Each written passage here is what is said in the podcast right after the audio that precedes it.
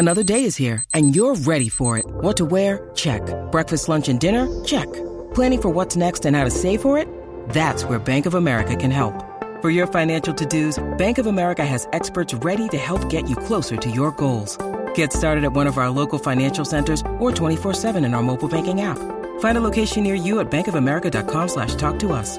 What would you like the power to do? Mobile banking requires downloading the app and is only available for select devices. Message and data rates may apply. Bank of America and a member FDIC. Mom deserves the best, and there's no better place to shop for Mother's Day than Whole Foods Market. They're your destination for unbeatable savings. From premium gifts to show-stopping flowers and irresistible desserts. Start by saving 33% with Prime on all body care and candles. Then get a 15-stem bunch of tulips for just $9.99 each with Prime. Round out Mom's menu with festive rosé, irresistible berry chantilly cake, and more special treats. Come celebrate Mother's Day at Whole Foods Market.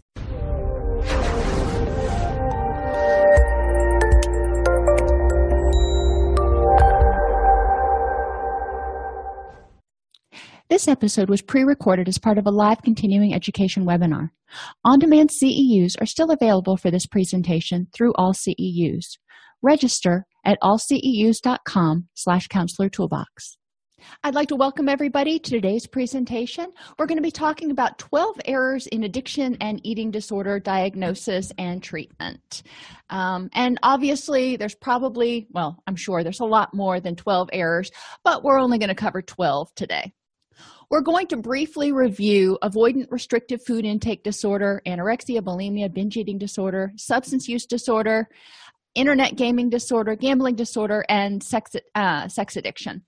So, we're going to review those things because a lot of times um, people aren't real familiar with diagnosing some of the non mood disorders. So, we're going to talk about it a little bit, but we're specifically going to keep focusing more on differential diagnosis and some errors that might come up.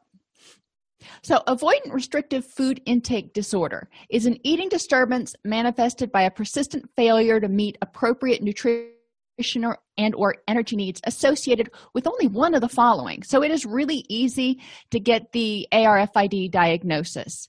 Significant weight loss, um, or in the case of children, failure to achieve expected weight gain significant nutritional de- dependency, dependence on enteral feeding or oral nutritional supplements, and or marked interference with psychosocial functioning. So, you know, when I'm thinking about some children who tend to be really picky eaters, um, and I'm thinking about uh, people who are on various fad diets who've decided that they're swearing off entire groups of foods.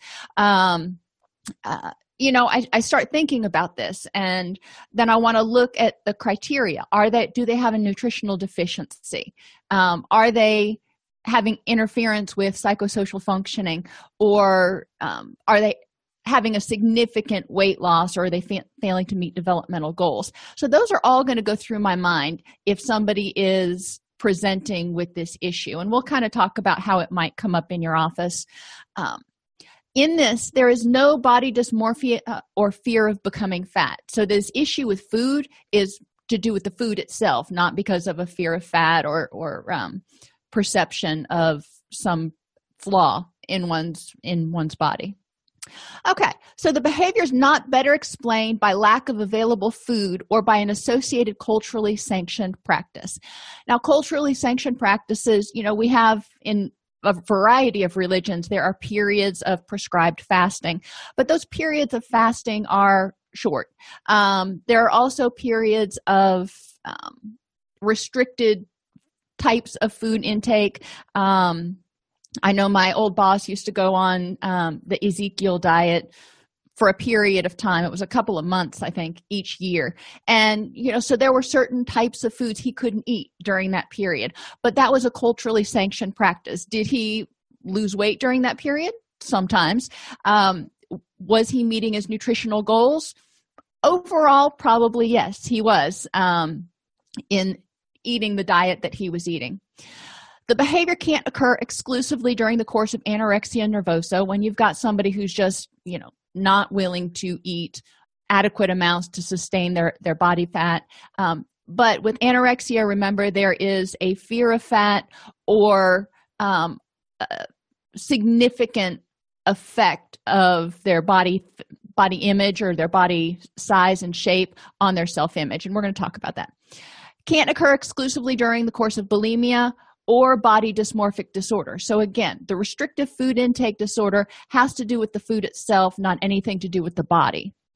The eating disturbance is not better attributed to a medical condition or better explained by another mental health disorder. When people are depressed sometimes they just don't want to eat. It's not that they're fearing getting fat. They're just they have no appetite and even smelling it or tasting it kind of makes their tummy upset. Um, so we want to consider is this a symptom of the depression or is this a standalone diagnosis? Look at anxiety. I don't know about you but when i get really stressed out i can't eat. You know my my stomach gets tied up in knots and i'm just like uh no i don't want to eat anything. Um, so somebody who has persistent generalized anxiety may also have difficulty eating um, and may lose weight and rely on um, what do they call it back here? Um, nutritional supplements like ensure or whatever just to meet their basic nutritional requirements. And obviously we're going to be working with the anxiety and working with their primary care physician and their nutritionist to make sure they're getting comprehensive care. But it wouldn't qualify for arfid if it's a part of or part of the symptoms of the depression or anxiety. If it's part of a psychotic disorder, if someone has a delusion that some food, you know, is is bad, is evil, it's going to do something to them. If they're in the middle of a psychotic episode, they may refuse to eat. Um, and it's rare, but it can happen. Or when we're talking about things like Crohn's disease, the person's stomach is is painful and upset and they're having difficulty ingesting and and uh, processing foods. They may refuse to eat. So we want to rule out the medical conditions rule out the mood issues rule out the other eating disorders and then we may have this left over. One of the things that may bring someone into your office where you're having to try to figure out what the diagnosis is or if the person meets criteria is for example if an adolescent is brought by their parent to your office and they're like this child won't eat is restricting. And the child doesn't report fear of fear of fat doesn't report meeting the criteria for anorexia or bulimia. They are on a fad diet of sorts um, or they have decided that this is their new eating pattern. And we want to look at it in terms of is it causing them problems? I mean if it's obviously causing conflict at home so that could be a problem in psychosocial functioning. Um, but what is motivating this behavior in this particular adolescent at this time? To see if it meets the criteria of a um, feeding disturbance or if it's if it doesn't quite meet that criteria. The good news is if you're looking for a way to bill for this and they meet the criteria then bada bing. So moving on to anorexia. So af uh, avoidant restrictive food intake disorder is probably what you would consider sort of your other uh, not otherwise specified diagnosis. Anorexia persistent restriction of energy uh, intake leading to significantly low body weight in context of what is minimally expected for physical health. So these are people who are well underweight. Now i know a lot of people um, especially adolescents it's like they've got metabolisms that are through the roof who have very very low body weight um, and don't meet the criteria for anorexia. So we don't want to just say every person who is really really thin is anorexic they need to have an intense fear of gaining weight or, or becoming fat or the persistent behavior interferes with weight gain. So they may be doing things in order to prevent gaining weight like exercising or purging. They experience a disturbance in the way their body weight or shape is experienced. And when i was in graduate school um, I was able to assist somebody on their doctoral dissertation on eating disorders. And we had this cool little thing where we would take a picture of somebody in a black onesie leotard and we would distort it. You know, we would make it really, really big and distorted so it was way out of proportion and you couldn't look at it and go, oh my gosh, is that what I look like? It was really obvious. It was like funhouse mirror sort of thing. And we would let them adjust the dials to get the picture back to represent what they think they looked like. And then we compared it to what they actually looked like. And those people who had more of, uh, who had eating disorders obviously had a much different image of what they looked like and generally it was anywhere from 20 to 60% 60% was obviously on the high side larger than they really were. So understanding that a person who is looking in the mirror with an eating disorder is oftentimes not seeing the same thing as you are. You know they are seeing something uh, someone who is larger. There's undue influence of body shape and weight on self-evaluation. So this is a treatment issue that we want to look at. Why um, are you only lovable if you are a size whatever or if you weigh so much. And a persistent lack of recognition of the seriousness of the current low body weight. So again we're looking at um, body dysmorphic disorder a little bit here too. The person may be looking in the mirror and seeing someone who in their mind is overweight. They're seeing an image that is bigger. They're not seeing the fact that their arms are five inches around or however big. Um, so we want to rule out um, what their perception is. We want to rule out body dysmorphic disorder in order to figure out do they really conceptualize how thin they really are? Most people with anorexia don't. They don't see that. They see fat when they look in the mirror. And then you want to specify whether it's restricting or binge eating and purging. And so your next question might be well how do you differentiate anorexia with binge eating and purging from bulimia and the biggest criterion is the refusal to maintain a minimal body weight. We want to rule out obsessive compulsive tendencies uh, which are common in people with anorexia um, anorexia nervosa. One of the things that we find as the lower weight goes the more people start to obsess about food which when you think about it makes a lot of sense. The brain is trying to get you to feed it to protect it so you can survive. Makes total sense. But when someone with anorexia is in that starvation mode they'll start obsessing about food. They'll start obsessing about calories. They'll start obsessing about you know what they might be able to eat. And it starts taking up a whole lot of their mental energy and time. And then there are compulsive rituals surrounding eating that a lot of times they need to engage in so you want to rule out ocd um, when you're looking at anorexia which obviously with OCD, you're not going to have that fear of getting fat and undue influence of body shape on self evaluation. Please remember, and these numbers are so low because we have a lot of people who don't admit to it, who don't seek treatment. We have a lot of eating disorders that go undiagnosed. But even with that, 3%, 3.6% of males have an eating disorder. So let's not forget the guys in there. There's a lot of pressure put on men now that, you know, men's magazines are, you know, almost as uh, prevalent on the on the newsstands as the women's magazines that show men with like 2% body fat or 1% body fat. The bodybuilders the emphasis on having that cut physique and those six pack abs and everything else it's a lot of pressure. You know the guys experience the same um, media pressures that women do in many cases. Eating disorders are not just a childhood adolescent thing, they can start anywhere from puberty or even a little bit before up to age 40 is your average age of onset age of onset. Now eating disorders can start earlier than puberty. It's not uncommon um, but it is not the norm. And they can start later than 40 but again th- those are your outliers there. But up to age 40 someone can begin showing symptoms of an eating disorder. So a lot of times we rule out um, eating disorder diagnosis in our head when we have someone come in who is not your typical high school college age person and that would set us up to be wrong so up to age 40 depressive symptoms can be present. So we want to rule out are they restricting eating? Are they not eating because of depression? And if they've got depression, we need to make sure to treat it because they're going to have a hard time in their recovery if we're not also addressing that.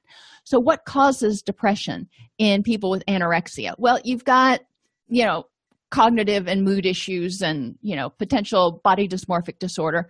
You also have, when somebody's weight goes really low, potential for anemia. Anemia can cause fatigue and lethargy and symptoms of depression as we've talked about before, low estrogen or testosterone both affect the availability of serotonin and contribute. They're, they've done studies um, that you can find online that contribute to um, depressed mood when those either one of those are low estrogen for women testosterone for men. Um, reduced thyroid hormones can occur in people when they're in that starvation area. Makes total sense. Again think about it the body is in starvation mode. It's not getting enough food. So it's going to turn down the thermostat. It's going to say i can't use any more energy than i absolutely have to. So everything else is going to start to slow down. The other thing that can be um, very dangerous are nutritional imbalances. So the body can't make the neurotransmitters it needs to make to make your happy chemicals uh, to, but you also can have potassium imbalances and arrhythmias. Potassium imbalances can lead to cardiac arrest and other big problems. So it's not something to play with. And the arrhythmias can keep the oxygenated blood from effectively getting throughout the body, which can contribute again to fatigue, lethargy, anxiety, a variety of symptoms. So we want to figure out if the person has anorexia and is presenting with depressive symptoms, again what is causing them? What is what is the etiology of those depressive symptoms?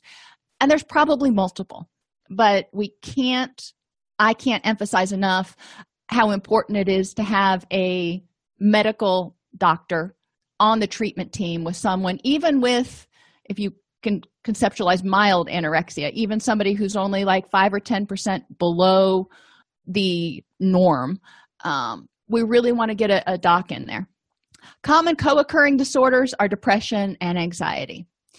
So, um, again, differentiate anorexia from obsess- um, obsessive compulsive disorder. Don't forget men. Don't discount the late onset. Make sure we refer for a medical evaluation when somebody comes in and reports a history of, you know, restrictive dieting, yo yo dieting, you know, anything that might perk up your spidey senses a little bit that may say this person is nutritionally deficient, which is going to negatively impact any other recovery we try to address because if their body can't make the neurotransmitters and stay balanced and regulated, we're fighting an uphill battle. And rule out body dysmorphic disorder as the primary. Binge eating disorder. Now, this is kind of interesting when we look at it binge eating is characterized by both of the following. Eating in a discrete period of time within any two hour period is generally the rule um, window you, they give you. An amount of food that is definitely larger than most people would eat during a similar period of time and under similar circumstances. So you know i'm thinking to myself well what does that mean in our society? I've seen people go to a restaurant and eat a big meal and put down five six thousand calories. And you know i've seen people who are you know having a bad day eat an entire pizza or you know a, a large amount of ice cream or half a chocolate cake. Now is that healthy? Um no. But is it when we're looking at what most people would do in a similar time frame under similar circumstances if somebody else was really really stressed and they were self-soothing with food you know. Um, you know is this behavior all that uncommon? Is it healthy? No we're not saying that. But we want to kind of look at normalizing what's going on and figuring out how often these binges occur. So next criteria that has to be there is a sense of lack of control over eating during the episode a feeling that they can't stop eating or control how much they're eating. Um, and i find a lot of clients get some relief from this when i'm working with them if they instead of eating out of the bag when they have you know they're eating potato chips or oreos or whatever it is put it on a plate put it on a small plate force yourself to sit down. You know changing some of their eating habits can help them get more control over their eating because mindless eating is very common in our society. And so you may say okay last chip i'm not going to have anymore and then the bag's just still sitting there and you may eat again and then the person can start feeling like they don't have any control or any willpower. So we want to give them a sense of self-efficacy and we want to help them establish sort of ground rules so they can start controlling how much they eat. But this is not necessarily going to make the binges go away. So we want to look at what's precipitating those binges. What function is the binge serving when we're talking about treatment binge episodes are associated with three of the following eating much more rapidly than normal now again i don't know about you but me if i've gone all day long and i've skipped lunch and it's six o'clock at night and it's been like you know 12 hours since i've eaten or something I'm probably going to inhale food and then worry about tasting it later. Um, when my son was little, he used to have gastric reflux really bad. And if we got 15 minutes without crying, it was it was good. So anytime I would make food, I would kind of eat it as quickly as I could because I knew I was going to have to pick the baby up in short order. Um, yes, there are probably other ways to deal with that, yada yada. But anyhow, so there are p- times when I would eat much more rapidly than normal. But does it qualify as a binge? Eating until feeling uncomfortably full. Now, we're coming up on Thanksgiving. And how many people do you know who, after Thanksgiving meal, kind of undoes their belt a little bit and they're like, oh my gosh, I ate way too much? We all do it occasionally. So we're normalizing. Eating large amounts of food when not feeling phys- physically hungry. I think we've all done that occasionally eating alone because of feeling embarrassed by how much one is eating so that's one of those indicators that people are embarrassed to eat in public um, but we also want to look when i see that one i start thinking let's rule out bulimia here. Because a lot of times people with bulimia their self-evaluation is very strongly based on their body shape and size. So they feel like people are judging them when they're out eating no matter how much they're eating. Um, so you know we're looking at binge eating disorder. Obviously with binge eating disorder you don't have the um, compensatory mechanisms that you do in bulimia and a binge eat uh, episode can be characterized by feeling disgusted with oneself depressed or very guilty afterwards. When you're looking at the bag and you're like i ate an entire bag of m&ms you know? And again sometimes we do that. And and when i'm talking to clients and trying to figure out what's going on most of the time i don't want them to get all that hung up on making a diagnosis i want to look at what symptoms are bothering them and let's just deal with those. Uh, but we do talk about the fact that you know sometimes people do people do occasionally binge. I mean even people without binge eating disorder. What does that mean to them? What does that mean about them if they occasionally binge? What what do they think about their best friend who may occasionally binge? You know what does that mean? And we also look at society and you know how much society kind of um, encourages us to eat so often. Binge eating disorder is characterized by marked distress regarding binge eating. So if they're embarrassed about it if there's marked distress if they feel like they're spending way too much money on the food that they're binge eating on um, if they're having significant health problems because of their weight because of the binge eating. Then we might start looking at that. Binge eating occurs on average at least once a week for three months. So we want to look at the, the time criteria. It's not associated with the current use of inappropriate compensatory behaviors so that helps us rule out bulimia. Um, understand that binge eating disorder is less common but much more severe than overeating. So it's not just going to a restaurant and having a big meal it is eating you know several thousand calories in a particular setting you know 10,000 20,000 calories binge eating disorder is associated with more subjective distress regarding the eating behavior than just normal overeating people who just overeat you know, and it's not a binge, it's not binge eating disorder. They're like, oh, I'm going to have to do an extra hour at the gym tomorrow or something. And they're done with it. You know, they don't beat themselves up for the rest of the night about how much they ate or feel bad about it or feel totally disempowered and and defeated. So again we're looking at a continuum. We have overeating over here which is well get back on the screen. Overeating which is you know normal. People do it occasionally. And then we've got binge eating which not only tends to ha- involve more calories in a shorter period of time but it has a lot more distress associated with it. And then bulimia recurrent episodes of binge eating which we just went through and inappropriate compensatory behavior in order to pre- prevent weight gain. Self-induced vomiting that's one of them misuse of laxatives that's another issue that we want to consider. Misuse of diuretics or other me- medications and um, and this can include uh, diet pills that they think are going to speed up their metas- metabolism um, amphetamines anything like that that they think is going to help them um, have less of an appetite and speed up their metabolism fasting so you may see people who binge and then they don't eat for two days and then they binge and they don't eat for two days or excessive exercise. And so, what does excessive mean? We want to look at the average. I mean, if somebody's in, in the gym for an hour, that's different than if if they're in the gym for six hours.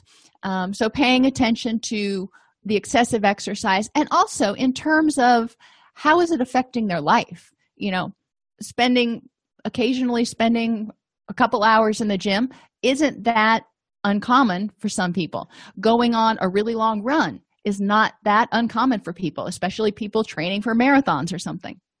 Is that excessive exercise? And when I'm talking with clients, I'm looking for things like they're exercising despite the fact that they're starting to have you know joint problems.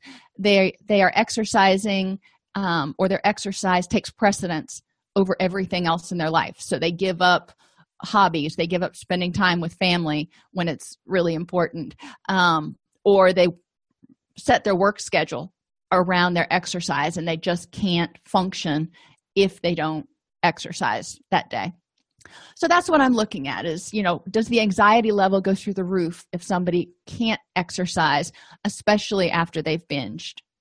Binge eating and inappropriate compensatory behaviors both occur on average at least once a week for three months. Self-evaluation is unduly influenced by body shape and weight just like with anorexia. The disturbance doesn't occur exclusively during the episodes of anorexia. And and remember the biggest defining feature is the person's um, body weight whether they are um, meeting the criteria for anorexia because they refuse to maintain minimum body weight. Most people with bulimia are average or slightly above average body weight. We also want to rule out histrionic and borderline personality disorder. Um, one of the things that we see is as a co-occurring sometimes with um, bulimia is people having histrionic tendencies histrionic characteristics in their behaviors overly sexualized behaviors. There's a strong correlation between trauma especially um, childhood sexual trauma and the development of bulimia later in life. So sometimes we see some histrionic characteristics. It may be something that needs to be addressed in treatment in order for the eating disorder to completely um, remit because if someone is unduly concerned with their shape and body size engaging in overly sexualized behavior in order to get approval um, then you know we've got to look at what does your body shape mean? Does it mean you're only lovable if you are a sexual being? And the same thing with borderline personality disorder. We see that come out a lot um, in people who've had early childhood sexual trauma. So it may be another co occurring issue that we want to attend to if it's present. So you want to take a look at the personality disorders, make sure there's not one that also needs to be attended to. The current severity of bulimia mild, one to three episodes of inappropriate compensatory behaviors per week. So moderate is four to seven episodes. So we're looking at, you know, about one a day severe is 18 to 13 8 to 13 episodes per week. And extreme is 14 or more episodes of inappropriate compensatory behavior per week. I will share with you when i was in college um, at my sorority. Purging was sort of a natural or an expected behavior. Um, so I would say that the majority of women in my sorority uh, met the moderate criteria because, you know, after meals, the bathrooms would be busy for quite a while. So we're looking at anywhere from seven to 14 um, episodes per week. So we want to be cognizant. Now, when we're working with people who are in a community that supports that kind of behavior you know you're going to have a lot of resistance to changing the behavior because it's sort of enculturated in in that particular community so you know something that also probably will pop up as a treatment issue occasionally people with eating disorders very often don't have peers that they share it with but there are those occasional um, groups that uh, will provide social pressure to the person to maintain the compensatory behaviors. Okay, other common issues in eating disorder treatment that we want to consider from a therapist's point of view nutritional imbalances. When someone is uh, coming in, whether it's bulimia, anorexia, even binge eat disorder, generally you're not going to binge eat on the healthy things. So if somebody is binge eating on you know Krispy Kreme donuts, they're not getting their nutritional profile met. So we want to look at nutritional imbalances, make sure that they're being assessed for um, nutritional deficiencies by a medical professional to make sure, again, that they can make the neurotransmitters they need to in order to feel happy and calm and all that. We also don't want to assume lack of knowledge. One of the quickest ways to get someone with an eating disorder to shut down is to start educating them about what healthy eating is and what they need to eat and what carbohydrates are. They most of them know that probably better than most registered dietitians. They eat, sleep and breathe calories, carbohydrates, macros, micros. You know, it's it's part of what they obsess about. It's part of what they focus on. So we don't want to assume they lack knowledge. We want to look at again, what's the behavior functioning for? What is the basis of the behavior? It's not that they don't know how to eat well, it's serving a different purpose. Um, we also want to look at issues of sleep deprivation. Someone who is sleep deprived is going to maintain low levels of stress, which is going to make it harder for them. You know, it's going to reduce the amount of available serotonin and all that kind of stuff, going back to our HPA axis. Um, but we're also going to look at issues of hunger. You know, if they're hungry, it may keep, be keeping them from sleeping or they could be uncomfortable because they've been abusing laxatives because they're hungry because they're malnourished.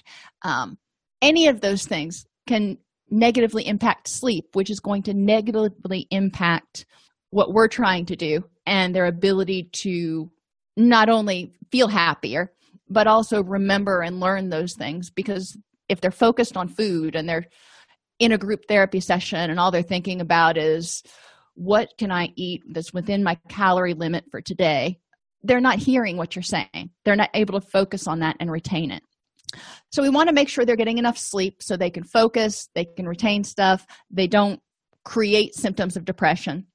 We want to treat mood issues um, with the person that has an eating disorder but most people especially if they present and they say i've got an eating disorder if you tell them we're going to treat you know these other anxiety issues or whatever and once you develop the coping skills you won't need to binge anymore you won't need to restrict anymore. So that's just secondary.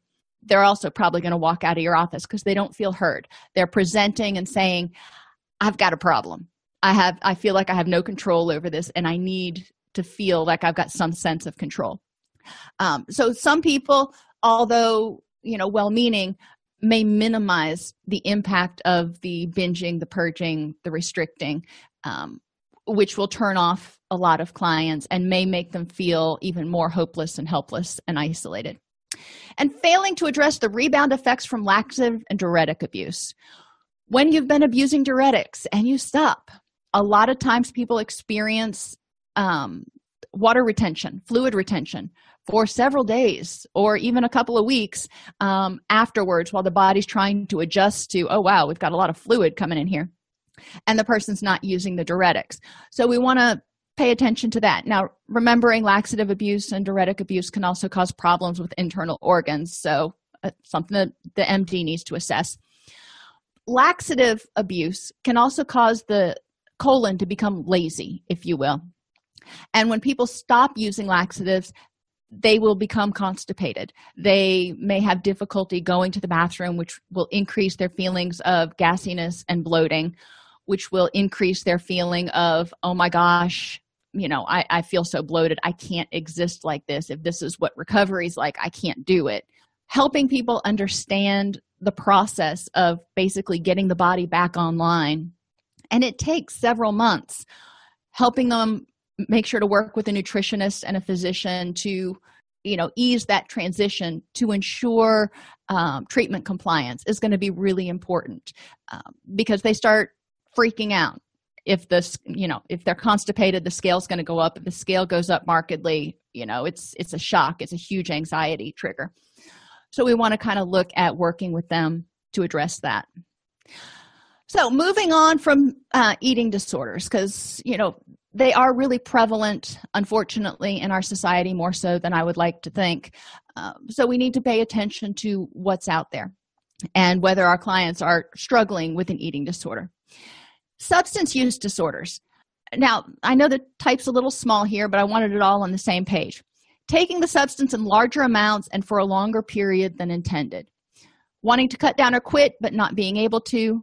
Spending a lot of time obtaining the substance craving or a strong desire to use the substance failure to carry out major obligations at work school or home due to use continued use despite persistent or recurring social, interpersonal, physical, psychological problems caused or made worse by use, stopping or reducing important social, occupational, or recreational activities due to use, and recurrent use of substances in physically hazardous situations. Now, tolerance is indicated by an increased need um, for increased amounts of the su- substance or diminished effect with the use of the same amount. And when we, when we get down to gambling disorder you will see how these same criteria are basically worded a little bit differently but they're pretty much the same criteria. Gamblers for example need to gamble more money. They need to take bigger risks in order to get the same rush that they got before withdrawal syndrome or uh, uh, or the substance is used to avoid withdrawal. So when somebody stops using you know let's take alcohol for example. We've talked about alcohol a lot. And they start to detox from the alcohol. There are characteristic signs of alcohol withdrawal including the increase in blood pressure and anxiety. Um, or the person may be like no you know i i can't go through withdrawal. I'm not going to go with through withdrawal. But in order to prevent those symptoms they have to continue to use. So you know you may see somebody who hasn't experienced withdrawal because they're not willing to stop long enough for their body to actually cl- cleanse it out of their system. Now one of the caveats here is this does not apply when the drug is used appropriately under medical supervision. So let's think about opiates here. Um, you know some people have persistent pain from you know a car accident from you know a wartime injury whatever. And nothing else handles their pain. They've tried you know gabapentin and some of some of the other medications out there that are supposed to help um, and it's just not working for them. So they're on opiate based medications. So do they need to take the substance in larger amounts over a period of time? Well yeah they do because their body adjusts to it and they develop a tolerance and a withdrawal to it. Um, but what we don't see in people who are using it appropriately under medical uh, supervision is continued use despite persistent interpersonal social problems using in hazardous situations or the reduction in important social occupational and rec- recreational activities due to use. Now they may not be doing those things due to pain but they're not doing it due to use. So they're not avoiding going to their kids ball game because they want to stay home and shoot heroin. They are not going to their kids ball game because they're in too much pain even though they're taking the medication as prescribed. Will people who are um, taking it appropriately under medical supervision experience cravings sometimes yeah they will especially if they miss a dose. Will they spend a lot of time obtaining the substance? You know probably not unless you know your doctor has a really long wait and is never running on time. Some people who are on prescribed opiate medications want to cut down but they're not able to do it. It's not because it, it's because the pain is too bad. The pain is too severe. It's not because of the drug interaction. It's because when they start cutting down even when they let their endogenous opioids kick back in there's just too much pain for them to have a quality of life. So some people may want to quit that cut down or quit and not be able to do it because the underlying physical issue is just too severe. So we want to look at you know not um, stigmatizing people. We also want to look at you know when we start talking about medication assisted therapy methadone buprenorphine suboxone those sorts of things um, all of those things are also going to be present in in many circumstances. So we want to look at is this a substance use disorder or you know are they able to carry out major obligations at work school and home? Whoops. Um, now that they're on methadone when they were shooting heroin they couldn't do that. Um, are they continuing to use um, and while they're using while they're on the medication assisted therapy are they experiencing as a result of the medication assisted therapy recurring social interpersonal physical or psychological problems? Generally the answer is no. My experience is most people once they get on medication assisted therapy and they're in a treatment program they tend to start doing a lot better. So just kind of bearing that in mind because in recovery circles um, and and certain self-help groups and stuff the use of medication assisted therapy is greatly frowned upon um, and the belief that some people need to be on pain medication for their entire lives for the entire rest of their lives is not accepted by some people so we really want to look at the individual and and talk about you know what's going on with them. Told you we'd move up to gambling disorder because that was added in the dsm-5 so you know we're starting to see the switch the move of um, the american psychiatric association to look at addictions and starting to look at behavioral addictions. And the next one we're going to look at is internet gaming disorder. That didn't make the cut that is in areas for further study but it did make it into the book.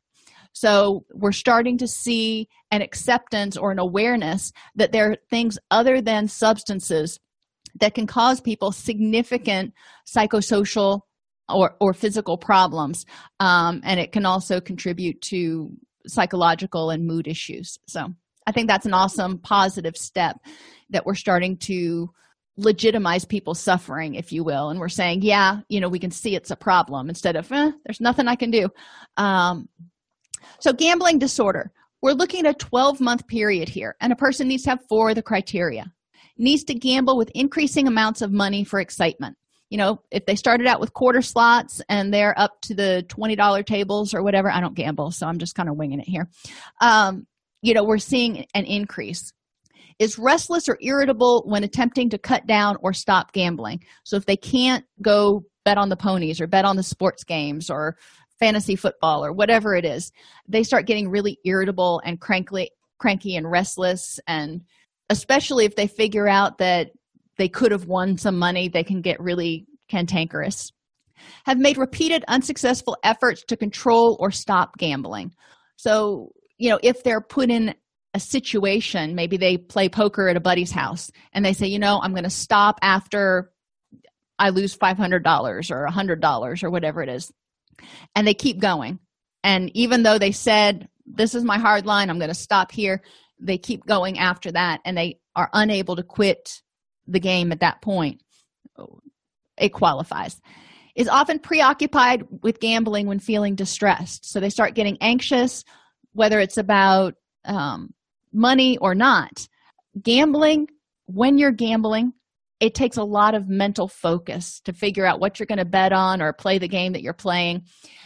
So people can start kind of drifting off and start thinking about gambling when stress gets really high because they're looking for that escape. They're looking for that rush.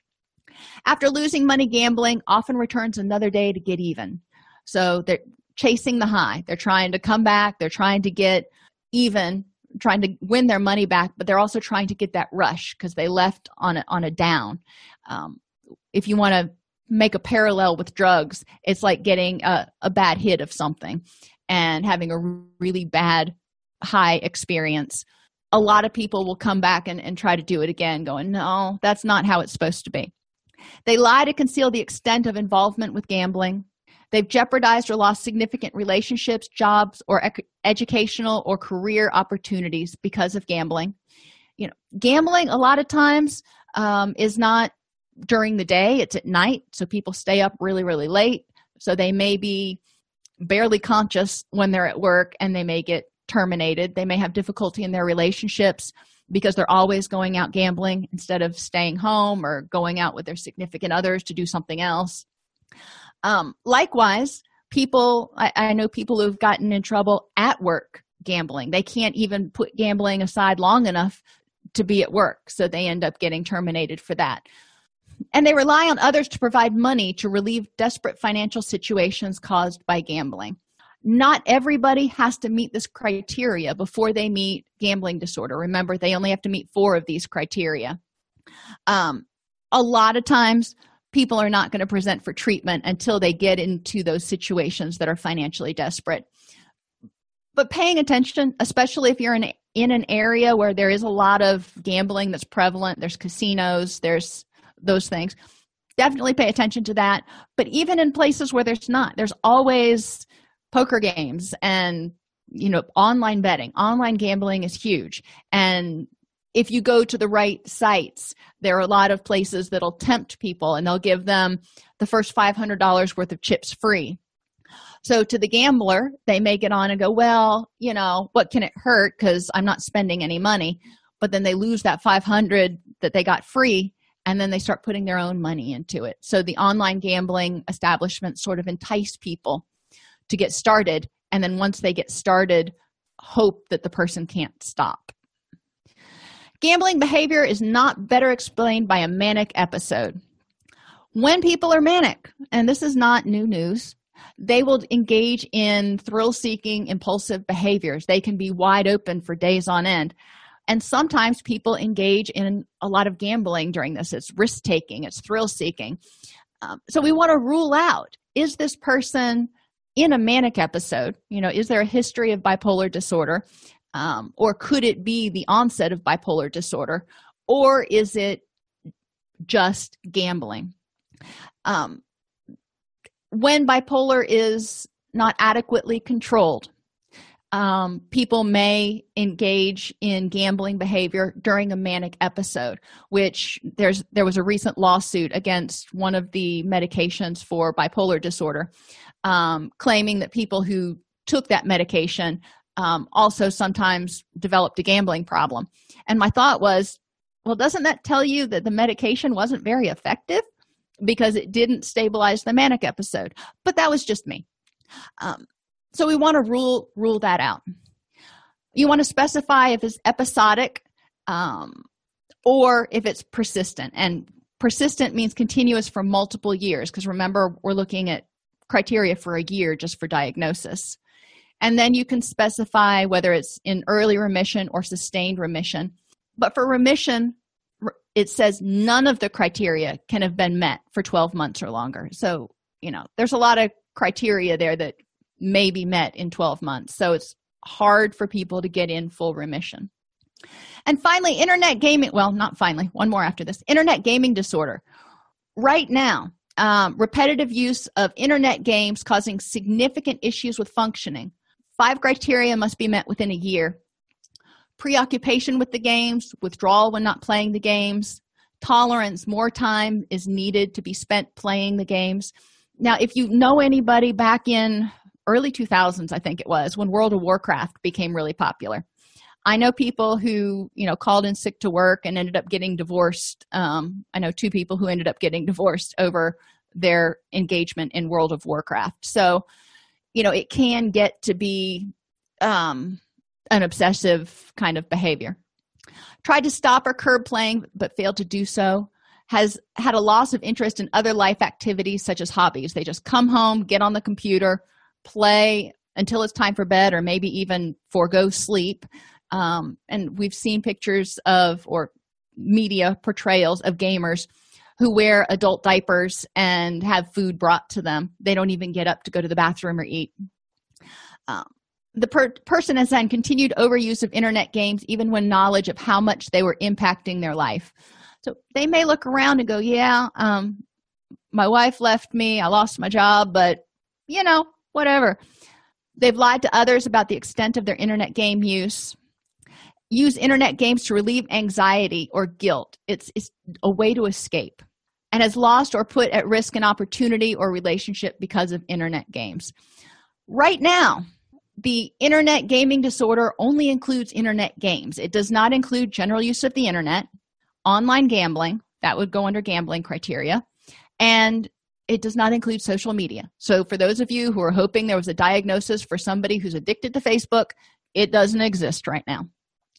Um so you know those are things that we're kind of looking at. But anytime somebody comes into our office and they evidence these criteria preoccupation withdrawal tolerance inability to stop and two or more problems in life because of their use of whatever it is you know it is a clinically significant issue that needs to be addressed regardless of whether the dsm has a diagnosis for it or not sex addiction has also not made it into the dsm yet despite what all of the um, internet would have you believe you know because it's on the internet it must be true right?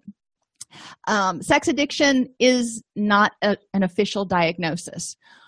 What they're looking at is hoping to try to get it included in the next version of the dsm as an area for further study. Um, but the criteria they're using is similar to the others recurrent failure to resist sexual impulses engaging in sexual behaviors to a greater extent or for longer than intended unsuccessful efforts to stop excessive time spent obtaining sex being sexual or recovering from sexual experiences obsessed with parent preparing for sexual activities frequently engaged in sexual behavior when expected to be fulfilling occupational academic domestic or social obligations I can't tell you how many people I've had to write up for looking at porn while they were at work. Continued sexual behavior despite knowing it's caused or exacerbated problems in their life. Increased intensity, frequency, number, or risk of sexual behaviors to achieve the desired effect.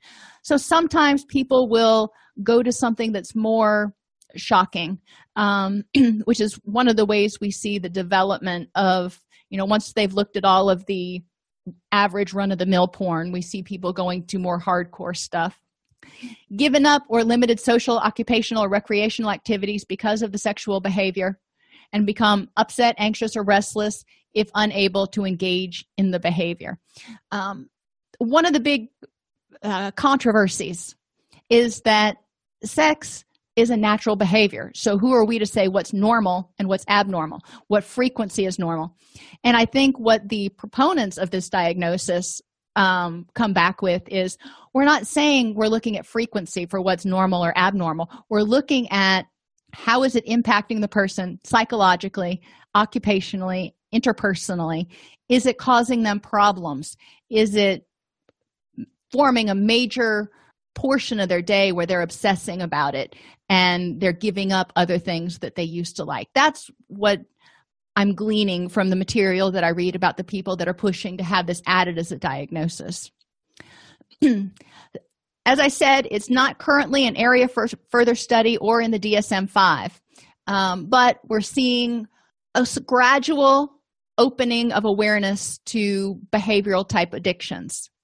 Um, what do we do? How do we treat someone who presents claiming to have sex addiction? You know obviously we're not going to go well that's not in the dsm so it's private pay or nothing. But a lot of the treatment centers that's what they're doing now. They advertise they treat sex addiction and they say that most insurance companies cover addiction treatment.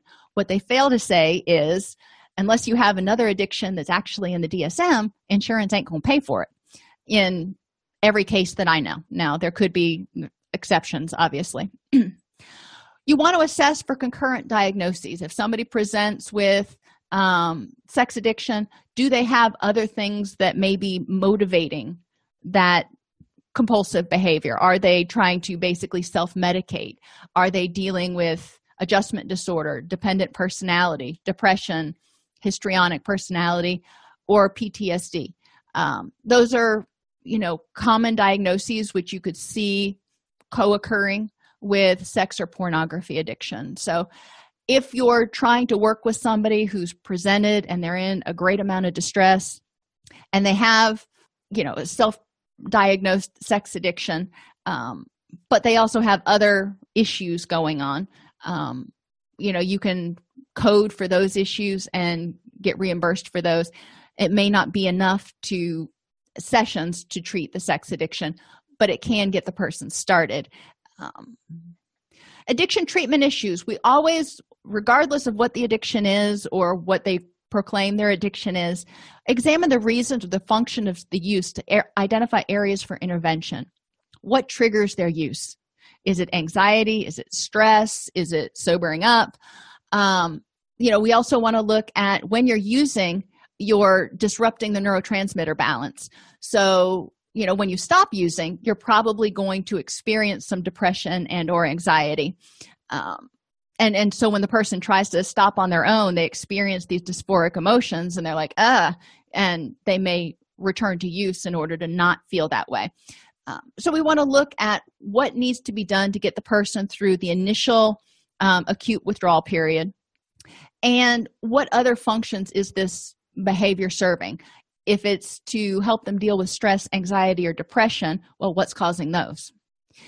And we want to help people develop distress tolerance skills to deal with urges, even after they're in recovery, or however you want to say it. Um, there are going to be times when they're triggered and they have the desire to use again. They think about using again. Um, and that can be really scary for somebody who has been addicted to something. So we want to help them develop those distress tolerance skills to deal with the urges. One um, analogy I use for some of my clients is thinking about uh, a bumblebee, you know, assuming you're not deathly allergic to them. If a bee lands on your arm, your immediate urge is probably to swipe it off. You know, if a fly lands on me, my natural instinct, my immediate urge is to wipe it off. Now, if you swat a bumblebee, what's going to happen? It's probably going to come back and sting you. So, distress tolerance skills is like dealing with that bumblebee, taking a breath and deciding, you know what, I don't want to get stung. So, I'm going to tolerate the bee sitting there. Even though it makes me a little bit uncomfortable, I'm going to tolerate it sitting on my arm until it's ready to fly away, which will be in a few minutes. So, in summary, addictions and eating disorders can occur alone or concurrently with mood, medical, psychotic, or personality disorders. So we want to make sure to really do a comprehensive assessment because we need to address all of the areas of presentation. Common errors. We want to make sure to differentiate eating disorders from obsessive compulsive disorder. You know, if they are using it ritualistically, if they're having obsessions about it. Um, don't forget males in your eating disorder diagnosis or discount late onset. For men or women, it can have an initial presentation, you know, as late as 40 years old, and that's still within the norm range. Ensure that we make referrals to physicians for eating disorders, alcohol or benzo misuse, not even necessarily meeting the criteria for substance use disorder. Um, generally you know we should be referring making sure the person's had a physical when they present for anything to rule out physiological causes. But alcohol and benzo withdrawal can be life threatening um, and eating disorders can put the person in a um, position where they're damaging their organs and in a life threatening position. Rule out body dysmorphic disorder with eating disorders. It can co-occur but you want to make sure it's not just bdd Emotional eating likely doesn't meet criteria for binge eating, so we don't want to assume that. Address nutritional imbalances, you know, send them to a physician, get them with a registered dietitian for any people that we're working with, whether it's somebody who's got a gambling disorder and they've been up drinking and gambling all the time and they're not eating well, or the person with an eating disorder. Make sure to address sleep deprivation in the treatment plan. Don't treat mood issues and expect food issues to spontaneously remit. Address the rebound effects from laxative and diuretic abuse. Addiction treatment does not apply when the substance is being used appropriately under medical supervision. So we don't want to, you know, necessarily diagnose somebody with an addiction if they're using it appropriately. And rule out bipolar disorder, specifically a manic episode, when we're evaluating somebody for gambling disorder. All righty. Thank you, everybody, for coming today. And if you're here tomorrow, I will be. Um, remember, we don't have class on Thursday because it's Thanksgiving. If I didn't, um, uh, if I didn't, what? I lost my train of thought. Oh, if I don't see you tomorrow, have a very happy Thanksgiving, and I will see you next week. If you enjoy this podcast, please like and subscribe either in your podcast player or on YouTube. You can attend and participate in our live webinars with Dr. Snipes by subscribing at allceus.com slash counselor toolbox. This episode has been brought to you in part by allceus.com, providing 24-7 multimedia continuing education and pre-certification training to counselors, therapists, and nurses since 2006. Use coupon code Counselor Toolbox to get a 20% discount off your order this month.